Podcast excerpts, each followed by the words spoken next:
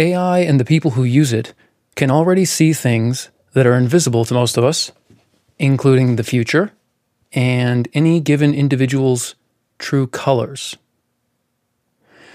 This is Retrace, segment number nine, October 31st, 2020.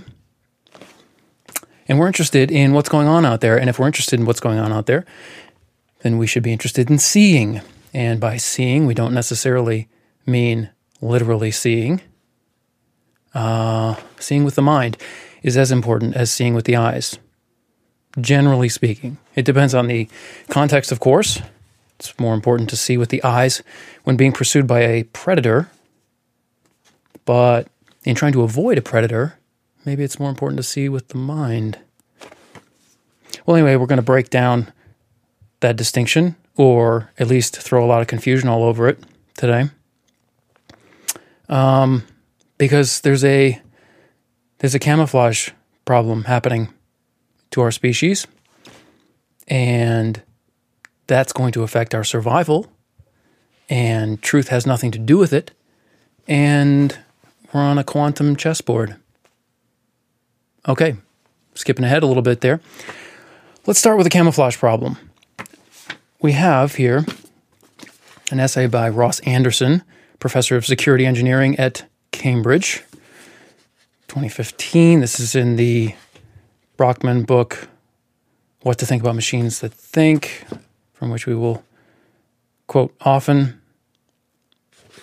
And uh, his the title of his essay is "Who pays the Who pays sorry, he who pays the AI calls the tune, and it sounds like it's going to be about who's paying the AI and calling the tune, and it isn't really about that, or at least it's only about that in the last few seconds, and it's you know a little 800 word thing. It's a short essay. Uh, okay, we're not going to talk about that. We're going to talk about the more interesting idea in this essay, this contribution to the book about predators and camouflage and, in a sense, rods and cones, or whatever comes after rods and cones. Dear listener, you undoubtedly have, you're likely to have both rods and cones. I'm sure there are people out there who don't have one or the other, and and that's uh, that's just fine. But it would be easier if you had both, and most of us do. Well, what comes after rods and cones? There must be something, right? Something always comes after what's now. What's now for us is rods and cones. What comes next? I mean, have you ever tried, dear listener, to have you ever dealt with like the four dimensional problem? Like trying to imagine like a, a four dimensional cube or the four dimensional space time continuum or anything in four dimensions. And, and we can just set aside the idea that the fourth dimension is what we experience as time. Let's just set that aside and pretend that's the fifth dimension and that there are four dimensions. And so you can, you can have a vertical axis and a horizontal axis, and you've got two dimensions. And then if you add uh, a, a, depth axis, a, a, you know x y a z axis, let's say, uh, that goes you know either towards you or away from you, uh, depending on where you move on it, then you've got your three dimensions. Right? Where's the fourth dimension? Can you? I mean, each one of those dimensions is orthogonal, perpendicular. What word do you want to use? Uh, to each other. Right angles everywhere, right? Right angles between each one of those axes, can you think of a way of putting in a fourth one? Because, you know, physicists tell us that that's a pretty plausible description of reality. You know, space time, general relativity, four dimensional continuum, space time continuum. Now, they say the fourth dimension is time, and and and they well, all right, we're gonna we're gonna go down a whole we're going to go down a black hole. No pun intended there. Well, let's let's let's back up. Okay, the point is, what comes after rods and cones? Maybe it's something that enables us to see a fourth dimension. I mean, there are people who, again, here's an, look at all these potholes and sinkholes and black holes we're going to fall into. But there are people and and groups out there who believe uh, that you know there's evidence of that sort of stuff, and we interpret it as crazy people seeing crazy things. Um, but what we the way we should be thinking about crazy people seeing crazy things, at least some of the time, is that they're seeing more of reality than we can see and that we should be impressed by it. Okay, fine. Well, whatever. Let's say we need another s- structure in our inside of our eyes like a rod or a cone or a cylinder or what comes next, you know, a pyramid. I mean, what that can see that stuff. Okay. Um, well, okay, if something comes next, maybe it's something physical like that, or maybe it's what machines, artificial intelligence, and the people who control artificial intelligence. Should we call it AI or machines? I don't know. It's it's a hard. Let's let's move back and forth. Uh, maybe it's what they can already do with that stuff. Maybe that's the next rod and cone. Okay. Let's let's hear from Professor Anderson. What's changing as computers become embedded invisibly everywhere is that we all now leave a digital trail that can be analyzed by AI systems. The Cambridge psycholog- uh, psychologist Michael Kosinski has shown that your race, intelligence, and sexual orientation can be deduced fairly quickly from your behavior on social networks. On average, it takes only four Facebook likes to tell whether you're straight or gay. So, whereas in the past, gay men could choose whether or not to wear their out and proud t shirt, you just have no idea what you're wearing anymore. And as AI gets better, you're mostly wearing your true colors. It's as if we all had evolved in a forest where the animals could see only in black and white, and then a new predator came along who could see in color. All of a sudden, half your camouflage wouldn't work, and you wouldn't know which half.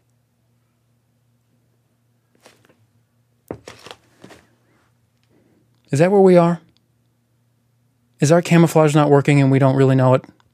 Or some of us know it, but we don't know which half? Is that what AI can see?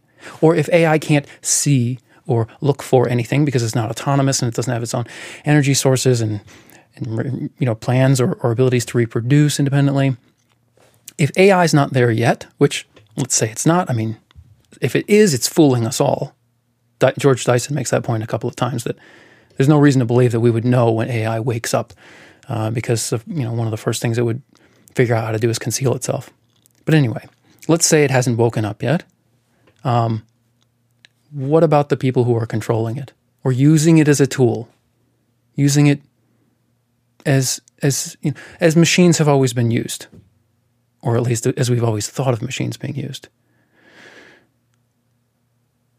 Well, the question moves on from the camouflage problem to the what else can it do problem. I mean, if it can see us in a way that we can't see ourselves and can't see each other, and we don't know anything about that way really, unless we're deep in the inside of this of the the organizations who use AI or the specialists who really understand it, the people who really either the ones who build it or maybe the, maybe the people who build it don't really understand it the best.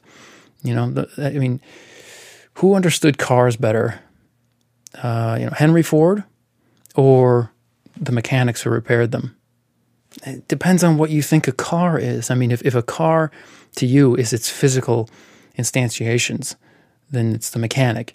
But if it's this potential for transportation and commerce and you know liberty, then you know maybe it's the uh, the businessmen. Okay.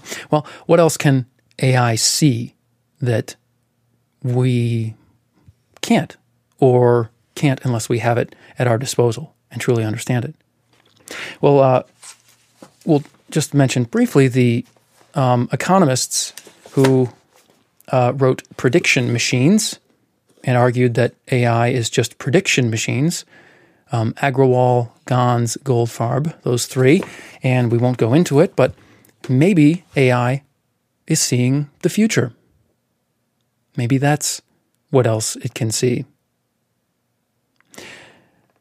We all see the future to some extent, right? We can all we all have some sort of powers of prediction and we can rattle off examples, but the point is in certain applications, in certain circumstances, and and um, when certain things are, are are deemed important, AI is way better at seeing the future than we are. We'll leave it at that. We can get technical about uh, you know deep learning, um, you know the, the, the specifics of deep learning, or the general category of machine learning, or whether uh, you, you know rule-based systems or all the other different sort of AI paradigms is is really AI or which one of them is best at predicting or I mean what's what's more predictable? A, a program that you write that runs as you predicted it to, would write or or a program that successfully identifies the contents of an image what's more predictable or what's doing more prediction well one's more predictable but if, if the other is built right the, the gap closes quickly these are not easy things to think about without delving into the, the details. But suffice it to say, uh, AI is often very good at predicting things, like whether or not you're straight or gay, or what you're going to click on given a certain stimulation on the screen. I mean, that's what we're designing these things to do. Among other things, that's what we're designing them to do, and we're succeeding at what we're what we're designing them to do, or we're succeeding in our designs because we tend to do that. We don't tend to fail to build cars and rockets and houses and buildings and machine and computers and machines that can predict the future. Now, not everything about the future is predictable to these machines yet, or predictable by these machines yet, or by the one, people who control them. But now is not later. Later is coming, now is here. Presumably, later looks different from now. Who is the they? If we say they can see you, who is the they? The machines? The artificial intelligence? Well, yeah, okay. Depending on where we are in the timeline, depending on whether in any comprehensible sense these things are awake at all. Like, are they as awake as an amoeba? I mean, they're surely far more awake than an amoeba. No one disagrees about whether or not an amoeba is life. But there would be profound disagreement about whether or not a server farm is life. And yet, just look at what they're doing. I mean, fruit flies, house flies, amoeba, they all die very quickly. They all stop what they're doing and become, you know, material and food for the next generation very quickly compared to human lifespans. A server farm is almost certainly going to outlive any given server farm that you could point to today. I got to be careful. Is this true? Is is almost certainly going to outlive everyone who's listening to this podcast. Is that true? It look, I don't know if it's true, but it the crazy it could be, right? Buildings last longer than people these days. Not every single one of them, and not if there's a super earthquake or whatever. But the building and then what's in it lasts longer than people these days. But we're not even thinking about these things as if they're some form of life. We're still saying the amoeba is above the server farm? That can't be right. Who is the they? If it's not the machines, if it's not the AIs or the AI, it could be one thing, you know. We don't have to pluralize it. It's totally, you know, it's all networked.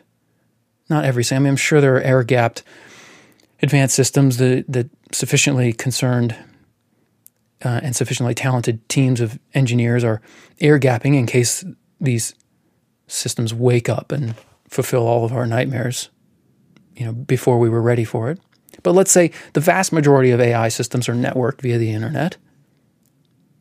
Is it are we is it a, is it a they or is it a is it a is it a he? Is it a she? An it? It's not obvious. But who is the they if it's not the machines? Clearly it's the people who control them. Do you control any AI, dear listener? You could. I mean, depending on your definition of AI, and depending how sati- depending on how satisfied you are with the power of your AI. I mean, you're, you're not. I guess you control your smart speaker, and if you use your phone with voice control, even if you don't, I mean, just you know, wiggling your finger on the, you kind of control it. There's AI in there, you know, in some sense, but you're not at the controls you know, you're not you're not flying that plane. Who's flying those planes? Whoever it is, that's that's the they. whoever controls AI is the they who can see us. If not they alone, or perhaps they and the machines themselves, who can see through, or who, who, who do not, who are not fooled by our camouflage, and who do not find it difficult to predict our next clicks, or, you know, it's more than just clicks. It's purchase decisions. It's, it's, you know, standard input, typing things into Google or Amazon or Target or you know archive.org, wherever you're going to type things in, the they, whoever they are, can see you. And they, they can see future you, not very far, not very reliably, but more reliably than you can see future you in some instances. There's that story about the um uh the, the I think it was Target uh, who were using what were they using? Were they using AI? I think they were using sort of, you know, an AI prediction system. Maybe it was maybe it was deep learning. I'm not sure, or you know, at least machine learning to try to predict based on online behavior um, whether someone was pregnant. Because if you know they're pregnant, uh, then you can you know put products in front of them and be more likely to sell those products, right? If you if you could read the minds or the biologies of you know pregnant women or, or newly pregnant women and get to them before the the other you know pram or diaper or nappy diaper or nappy you got to pick one nappy company could get to them you plant that seed. Buy these nappies. I say nappies. It's it's a personal reason. Buy this pram. Buy this buggy. Buy this car seat. You get to them first, right? So there's motivation to do that. Well, Target was motivated to do that, and they ended up um, pitching these products to, uh, I think she was a teenager. And the dad caught on and was livid, understandably. Why are you, you're treating my, my precious teenage daughter like she's pregnant? Well, she turned out to be pregnant, but dad didn't know. I don't even know if the girl knew. I think Target might have known before the girl knew, but don't quote me on that. Anyway, seeing into the future a little bit. That's what they can see, in addition to your failing camouflage. And there's a big difference between the they today and the they tomorrow. Right? Whatever they, machines or their controllers or both, today can see, they'll be able to see in the same way tomorrow. But in addition to new things they can see, more things they can see, because tomorrow has more of something in it. More progress, more technology, more development, more discovery, whatever it is, more of, it's there in tomorrow. So they is not the same today as it will be tomorrow. Well, if we're talking about seeing things, I mean, the best thing to see is reality, right? We definitely want to see reality. Well, I, there's it turns out that you don't you have no idea whether you want to see reality. It, that's um that turns out to be something that you can't just take for granted. And the reason is uh, reality might not be good for you. And I don't mean this in a worldly sense, I mean it in an un- unworldly sense that at least some people, some people who get paid to think about such things, believe and, and are arguing in a technical sense, uh, that we have not evolved, and nor should we have evolved, to see reality. That it's not true that we're the most successful species on this planet because we can see how things are better than other species.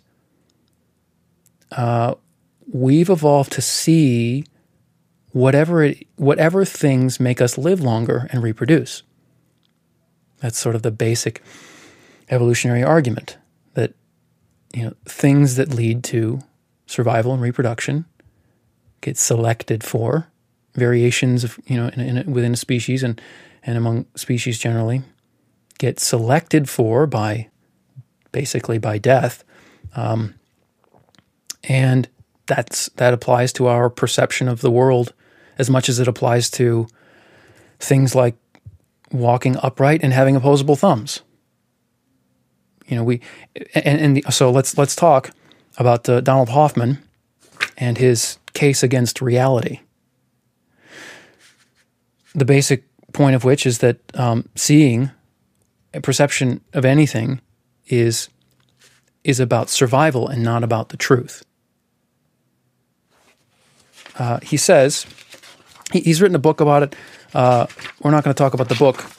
We're not ready to do that. Uh, there's a good article in an interview in uh, the Atlantic from a few years ago, uh, 2016, and it's really just a repost of uh, an, an, interview that was in uh, Quanta magazine, um, and he says this. Uh, the math, uh, he says, uh, where's that? Okay, so he, he says basically what I just said, which is that you know there's this sort of implicit argument that we are more fit because we see more re- see reality more clearly, or we see more of reality. And he says this, but I think it is utterly false. It misunderstands the fundamental fact about evolution, which is that it's about fitness functions, mathematical functions that describe how well a given strategy achieves the goals of survival and reproduction the mathematical physicist Chetan Prakash proved a theorem that I devised that says, according to evolution by natural selection, an organism that sees reality as it is will never be more fit than an organism of equal complexity that sees none of reality but is just tuned to fitness. Never. It will never be more fit than an organism that doesn't care, that has no no connection, whatever we mean by connection, to reality, it will never be more fit than that crazy living in a dream world organism that is tuned to fitness nonetheless. And that could be us. There could have been organisms out there that saw, rea- you know, octopuses, octopi. Maybe they see reality as it is. And and we don't. And it doesn't matter because we're more fit than them. We rule the earth because of our dream world. That's sort of the idea coming from Hoffman. It also, I mentioned uh, the in uh, previous segment, the uh, I think it was the last one, uh, segment eight, um, the illusion of, of, of things that go up being longer than things that go out in front of us. So, so you know, skyscrapers seem like longer distances to the top than they actually are. The argument of the paper that, I cite that in the notes of Re 8, uh, the paper, um, the, the, the argument of that of the authors of that paper is that this is sort of an evolutionary adaptation that there's there's cost to doing to going up. You know it takes more energy to go up.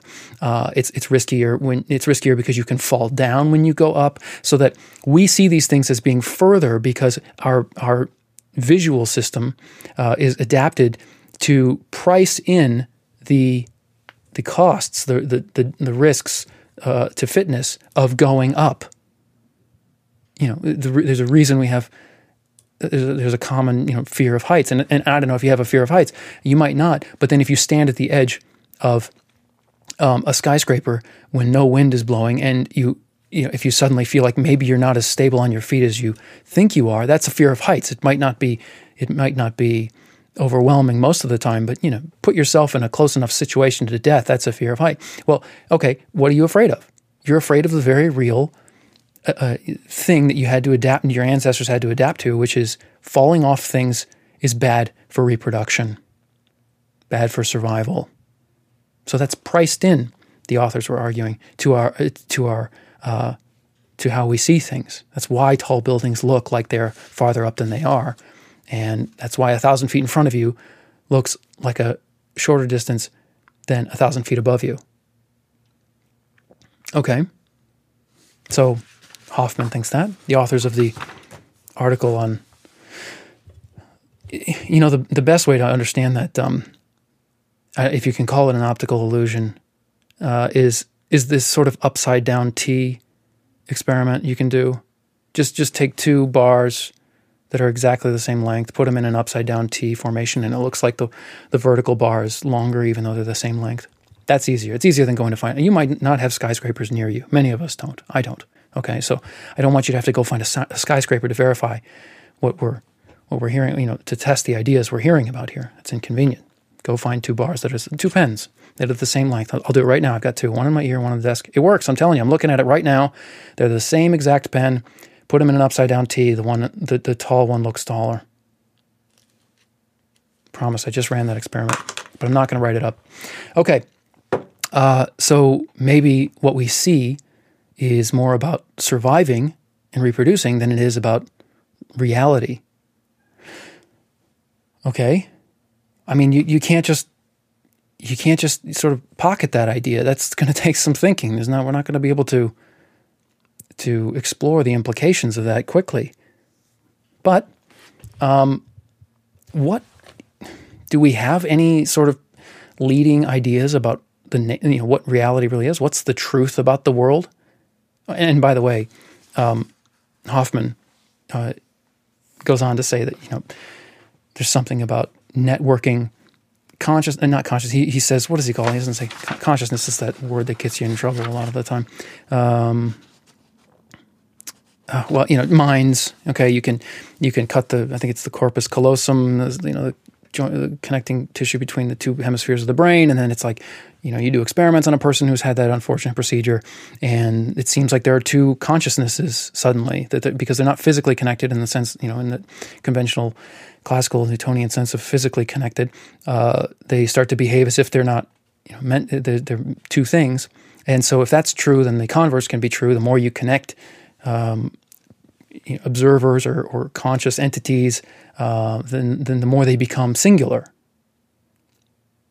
And so it goes back to the who is the they. Maybe it's not a they, maybe it's an it or a he or a him, if we're talking about the artificial intelligence of the future, or maybe the present. We don't know. And maybe we aren't as individual as we feel. I feel pretty individual right now, but why am I making all these noises? To connect to you. Why are you listening to them? To connect to me. Or, not to connect, but because you already are connected. We are connected, dear listener. Maybe, maybe we are one. okay. Uh, so, well, let, us say for the sake of argument, that uh, quantum theory and the weirdness thereof uh, is is our best sort of understanding or shot at understanding the real, you know, what, what the real world is like. You know, it doesn't have sunrises and sunsets and and and, and experimental apparatuses or apparati. It doesn't have cell phones and sticky notes and other things that are on my desk. Uh, it it has it has weirdness and things that are like ghosts and things that things that we think of as being particles but also we have to say that they're also waves and that they and that you can't know the position and the velocity of them at the same time not that you not that we can't because we're not able to yet it can't be done because of the basic nature of the real world just like just like you can't be in two places at once it seems although quantum entanglement, maybe you can. The superluminal uh, transmission of information is still an idea out there. If not, I don't think anybody's achieved that. Although I know quantum computers are starting to be a thing, and entanglement is, I think, part of that. And it's the error rate of quantum quantum computers that's that's hard to deal with. But they're they seem to be figuring it out bit by bit. No pun intended. Qubit by qubit. Okay, so what about this quantum world? Well, uh, John Stuart Bell in 1984 at a talk in May of 1984 called Speakable and Unspeakable in Quantum Mechanics, uh, tries to explain the, the sort of misunderstood and yet still profound weirdness of the quantum world. He first sort of slays the idea that um, that that we as the observers sort of bring reality into or bring bring about reality by observing. Quantum theory, he says, doesn't doesn't say that, doesn't support that at all because it's really the apparatuses that we build to test quantum ideas that need to be quote unquote observing quantum events in order for them to happen. If you haven't heard of the collapsing of the waveform and all this, there's all this technical jargon around quantum theory, and we can get into that at another time, but just take my word for it. It's weird. Particles are not particles, waves are not just waves. There's something perhaps you know we think that the idea is that there's there are things out there or there's one thing out there that has lots of manifestations that that, that acts like a particle and a wave at the same time. And i don't mean at the same time you know you can be you know a father and a husband. I mean at the same time it would be like you were yourself and your brother or yourself and a boat. That's that's the sort of wave particle duality. It's very strange. Traveling through walls um, but they, it's not that they're they're not they're not ghosts in the sense that they um, they don't interact with the world. They just don't interact with the world anything like we think. They, we think they should be billiard balls. Okay, uh, particle accelerators. If you look in the cloud chamber of a particle accelerator, you know the photographs of cloud chambers of a particle accelerator. It looks like a little little bead, little billiard ball. You know, they crash into each other and maybe they break into smaller ones and then they go into circles, you know, into spirals and all this beautiful stuff happens. But that's that turns out not to be the only thing that they're doing. They're also, uh, and I don't, I don't know how if this is ever demonstrated in cloud chambers, but it's definitely dem- demonstrated in the so-called double slit experiment. Um, you shoot like one photon at I'm doing this from memory. It's been a while since I delved into quantum physics. You shoot one photon, and you know we've figured out how to make machines that shoot what we think is one photon, or you know we don't really know what the nature of reality is. But let's say they're shooting what we think is this billiard ball, and and you put you shoot it at some metal thing that has two slits in it, and then it seems to go through both of them. And and on the other side, there's like a wave pattern, like like a you know diffraction pattern. It's like it, it would be like you dropped two rocks into a body of water. And then they start this interference thing, and it's like, but we only shot one rock. Why, why, which hole did it go through? Which slit did it go through? And the answer is yes. And, and it went through that one and that one. Yes, it went through them. Which one? Both. Okay. Uh, quantum physics lesson over from me. Now let's hear from John Stewart Bell. Uh, he says, why, why this necessity to refer to apparatus when we could discuss quantum phenomena? The physicists who first came upon such phenomena found them so bizarre that they despaired of describing them in terms of ordinary concepts like space and time, position and velocity. The founding fathers of quantum theory decided even that no concepts could possibly be found which could permit direct description of the quantum world. So the theory which they established aimed only to describe systematically the response of the apparatus and what more, after all, is needed for application. Okay, so then he says this It's as if our friends, and by friends he means the apparatuses, apparati, it's as if our friends could not find the words to tell us about the very strange places where they went on holiday. We could see for ourselves whether they came back browner or fatter. This would be enough for us to be able to advise other friends who might wish to be browner or fatter about those strange places. Our apparatus visits the microscopic world for us, and we see what happens to it as a result. The problem then is this how exactly is the world to be divided into speakable apparatus that we can talk about and unspeakable quantum system that we cannot talk about? How many electrons or atoms or molecules make an apparatus? The mathematics of the ordinary theory requires such a division, but says nothing about how it is to be made. The ordinary quantum theory says nothing about how it is to be made. In practice, the question is resolved by pragmatic recipes which have stood the test of time, applied with discretion and good taste, born of experience. But should not fundamental theory permit exact mathematical formulation? Our friends, these poor apparatuses that we send to the quantum world, they come back with weirdness evidence of that, evidence of weirdness in that world, browner, fatter, but they can't talk about what happened. That's the okay. So we want to see reality maybe the, maybe we think that the machines want us the, the machines AIs the, the, the controllers we think they want to see reality. No, no, no. We've been working on reality since the the you know 19 teens and 20s especially and it is we have no business in reality if if what we've been finding with quantum physics and and now perhaps with with um, with Hoffman's ideas about you know perception being adaptive instead of adaptive for survival and reproduction instead of based on closer and closer approximation to truth. You know, Russell, we, we quoted we quoted Russell early in uh, Retrace uh, talking about how uh, empiricism it, it, seems to be getting us closer and closer to agreement with reality.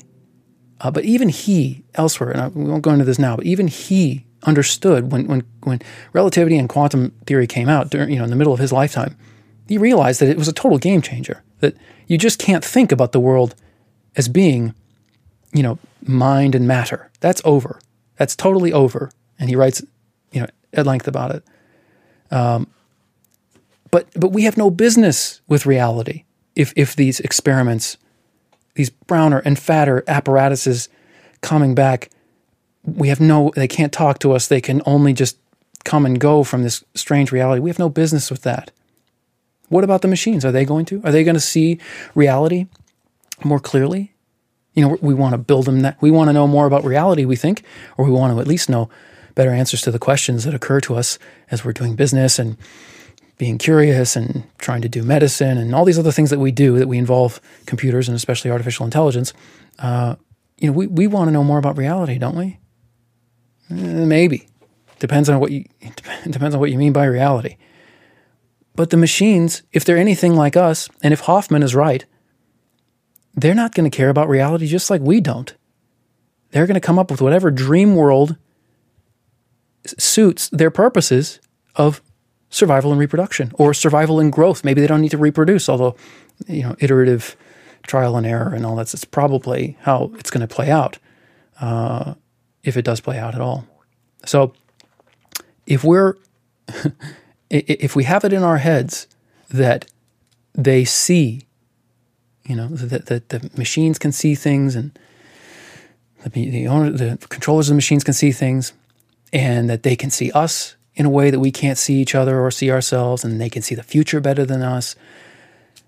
We have to let go if Hoffman is right, and if, if, if the quantum physicists are right, we have to let go of any connection between that and reality and, and at least contemplate that they might start seeing whatever makes it more likely that they come to power come to power. I'm not I'm not prophesying, you know, take over the machines. Everybody's worried about that, but you know, who knows? But that's kind of like what they're they seem to you know have a, the potential to do come to power. Right? But, but who knows what's going to happen, but let's just say this. They are not going to see reality. If they do, it's a coincidence. They, they're going to see what makes them live longer and reproduce. And we think that because of Hoffman's argument that that's what we do, and that's what every organism does. So what? What's the work? I don't know. I, I don't know. I mean, we have to change the way we think about these things. If that's at least that idea needs to be on the table as we consider artificial intelligence. It should be on the table as we consider competition of any sort. You know, good guys and bad guys. Um, but it has to be on, I don't know. I don't know what the work is. I don't know what you do about that. If it's true, if it's true that we, you know, we're just, we're seeing, it, what we see could be as much dream world as, as approximation, close approximation of reality. That's going to take some dwelling and some contemplation and reflection that we have not yet done. So we don't know. We don't know, so what? All right. Uh, correction quickly here from uh, the last segment, re 8. I said uh, Grey Walter, I referred to him as Sir Grey Walter. I don't know why I knighted him. He's not a knight. He wasn't knighted as far as I could tell. Uh, my apologies to the Queen. He was not Sir Grey Walter. He's just Grey Walter. I think I might have had deep in my recesses um, Sir Walter Raleigh. But anyway, there's your correction. All right. This is Retrace, segment number nine. Signing off.